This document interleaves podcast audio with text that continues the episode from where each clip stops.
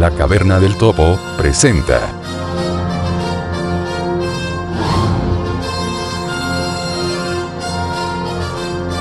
La Biblioteca Subterránea.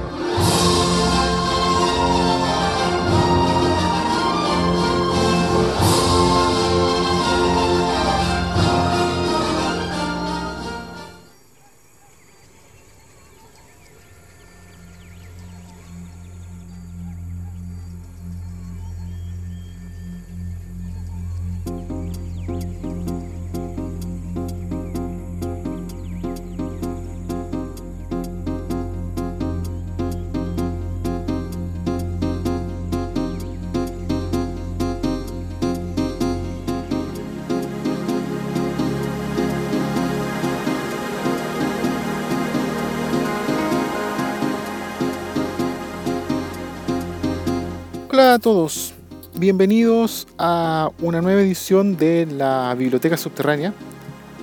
Si escuchan algún ruido de pronto un poco extraño, eh, puede ser que se deba a que eh, se están haciendo algunas reparaciones después de la entrada magistral de D'Angelo a la caverna, que como bien escucharon eh, entró por el techo. Bueno, para que vamos a entrar en detalle. En esta oportunidad quisiera hablar de una serie de tres novelas la que genéricamente se conoce como Los Juegos del Hambre. Estos libros están escritos por la autora estadounidense Susan Collins. Brevemente, ¿de qué tratan estos libros? A ver, primero que todo, estos libros son de la que se denomina como literatura juvenil. En la edición anterior hablamos de eh, una serie de novelas del autor Rick Riordan, que es claramente literatura juvenil. La literatura juvenil consiste en libros de aventuras en el que se manifiestan valores y eh, sentimientos relacionados con los adolescentes o niños. En el último tiempo, el mayor exponente de, de este tipo de literatura está dado por la serie de Harry Potter. Eso es claramente literatura juvenil e incluso infantil superación personal, sentimientos de amistad, de cariño, de amor, de superación, sobre todo de superación. Bien, los libros de los Juegos del Hambre pueden caer en esta misma categoría. Literatura juvenil, pensado para adolescentes. Pero aquí hay una diferencia que es simple y sencillamente abismal. Los libros de los Juegos del Hambre son de literatura juvenil, pero son mucho más oscuros que por ejemplo un Harry Potter o un Percy Jackson. ¿Cuál es la trama? En un futuro no muy cercano, pero no demasiado lejano, ha ocurrido alguna clase de apocalipsis. En América del Norte existe un país, una nación llamada Panem. Esta nación está constituida por la capital, que es conocida como el Capitolio, y 13 distritos. Hace algunas décadas, antes de el comienzo de la trama, se produjo una rebelión contra el Capitolio, rebelión que finalizó con la destrucción completa del distrito número 13 y, como muestra de sumisión, se creó lo que se conoce como los Juegos del Hambre.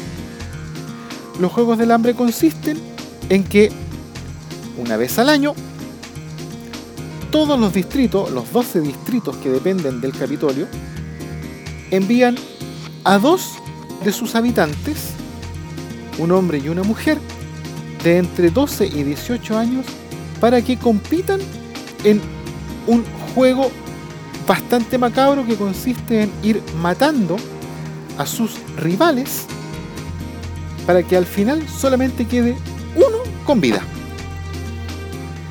Mientras esto se realiza, mientras los distintos participantes se van matando unos a otros,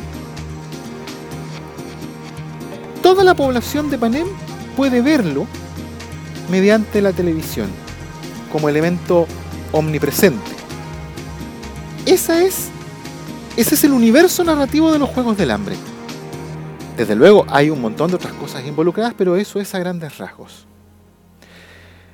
La autora Susan Collins se basó en el mito de Teseo y el, el laberinto de Creta o del laberinto del Minotaurio de Creta.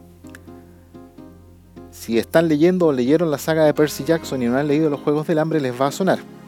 Pero, en pocas palabras también, los habitantes de Atenas, según la leyenda, tenían que enviar a Creta a una serie de jóvenes para que lucharan contra el Minotauro. Minotauro que al final fue vencido por Teseo. Esa realidad, mejor dicho, esa leyenda, es aquella en la que se basa la autora para la trama que les describí hace un momento atrás. Ahora, ¿en qué consisten estos libros?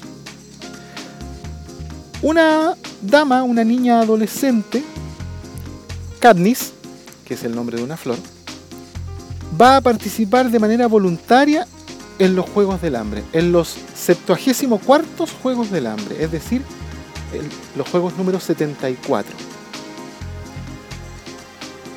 Va de voluntaria porque se realiza un sorteo para elegir quiénes son los que van a participar en los Juegos del Hambre y sale la hermana menor de Katniss, que tiene solo 12 años y ella tiene 16.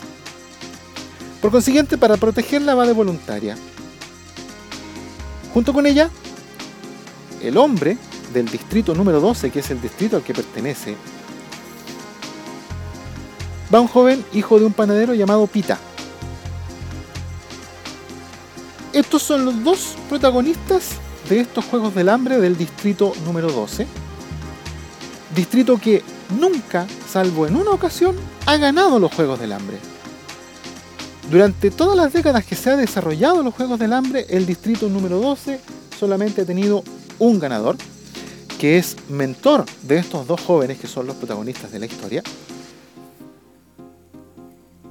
y que es un alcohólico, que la verdad es que al comienzo de la trama uno duda si es que acaso va a poder ayudar a Katniss y a Pita de, de alguna manera.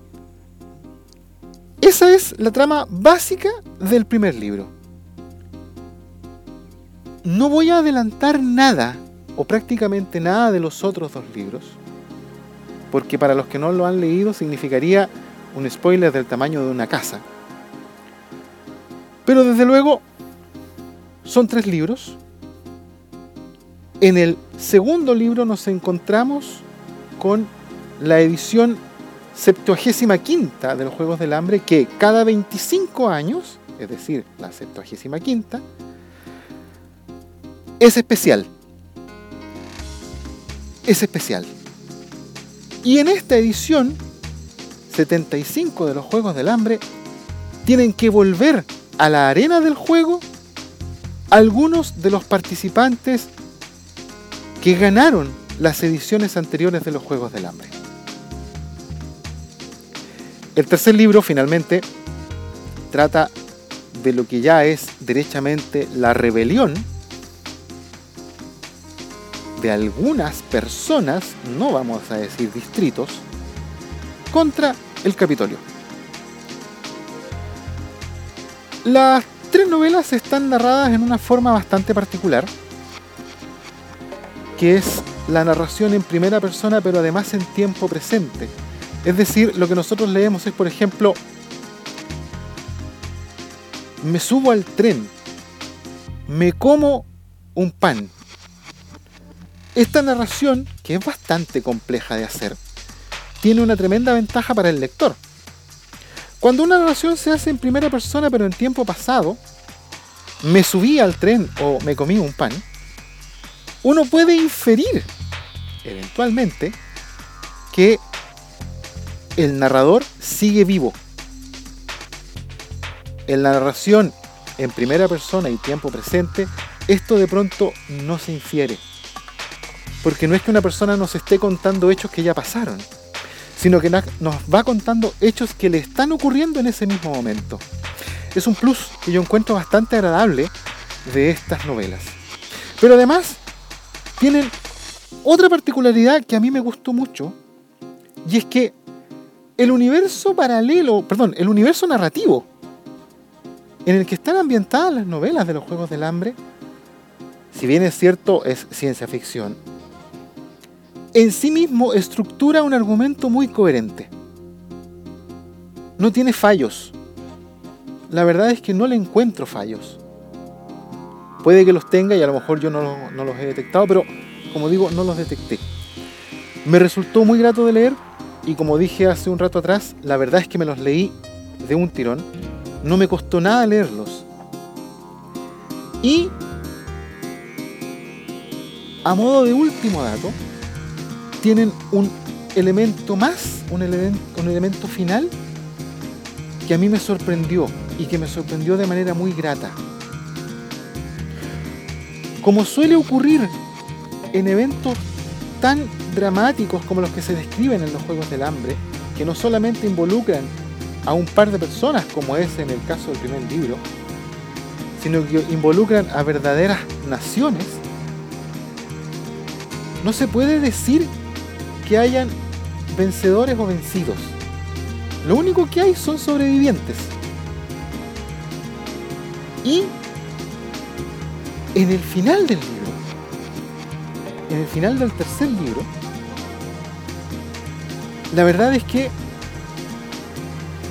al leerlo uno no puede decir a ciencia cierta que el final sea un final feliz.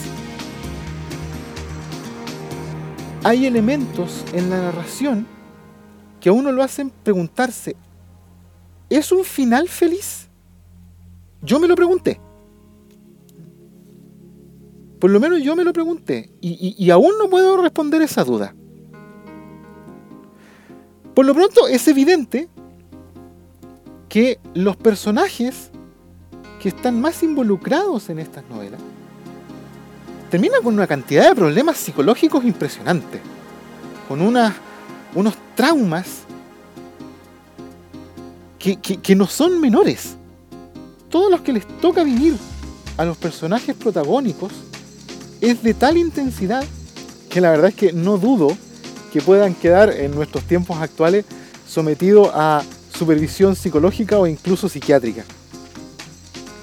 Ojo, no estoy dando datos para que no los lean. Los libros pueden parecer deprimentes y en efecto en algunos momentos son agobiantes, pero es literatura altamente recomendable para quienes gusten de la acción, la aventura y también para quienes gusten un poco de racionalizar más las cosas. Para quienes están buscando de pronto alguna clase de literatura que me haga pensar, también es bastante agradable leerse estos libros. Yo, como he dicho, los recomiendo de todas maneras, que es una de las finalidades de esta caverna, perdón, esta biblioteca subterránea. Se leen muy bien, se leen de manera muy fácil. No he visto las películas. La verdad es que aún no las veo ninguna, que ya son cuatro. No sé qué tal serán, pero los libros son de una calidad muy buena. Bien, eso sería todo por esta edición.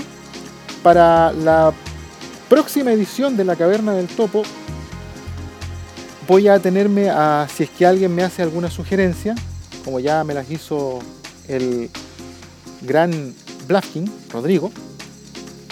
Pero por lo pronto, si es que no hay un cambio, quiero hablar de otra cosa, voy a cambiar absolutamente de perspectiva, ya no vamos a hablar de literatura, de literatura juvenil, sino que vamos a hablar de un libro bastante especulativo, de ciencia ficción especulativa, aunque de pronto no parece ciencia ficción, y que se trata de el Cryptonomicon de el autor de mm, ficción, de ciencia ficción, incluso que fue conocido por ser autor del cyberpunk, el señor Neil Stephenson, que para algunos es amo y señor del cyberpunk. Que tengan unas muy felices fiestas, que lo pasen muy bien y ya nos estaremos escuchando en alguna oportunidad posterior. De todas maneras, como se ha dicho hasta el cansancio, háganme llegar sus sugerencias, ya sea a través de los medios de contacto del podcast de la Caverna del Topo o directamente a mis correos personales, ah, perdón, a mi correo personal, Vladimir arroba la caverna del topo.cl, Vladimir con B corta, ojo con eso, o bien a través de mi Twitter, arroba Vladimir Spiegel todo junto, Vladimir con B corta, B L A D I M I R S P I E E arroba Vladimir Spiegel. Voy a responder todo lo que pueda y voy a también retuitear o responder todos los tweets que me hagan llegar. Un abrazo y que se encuentren muy bien.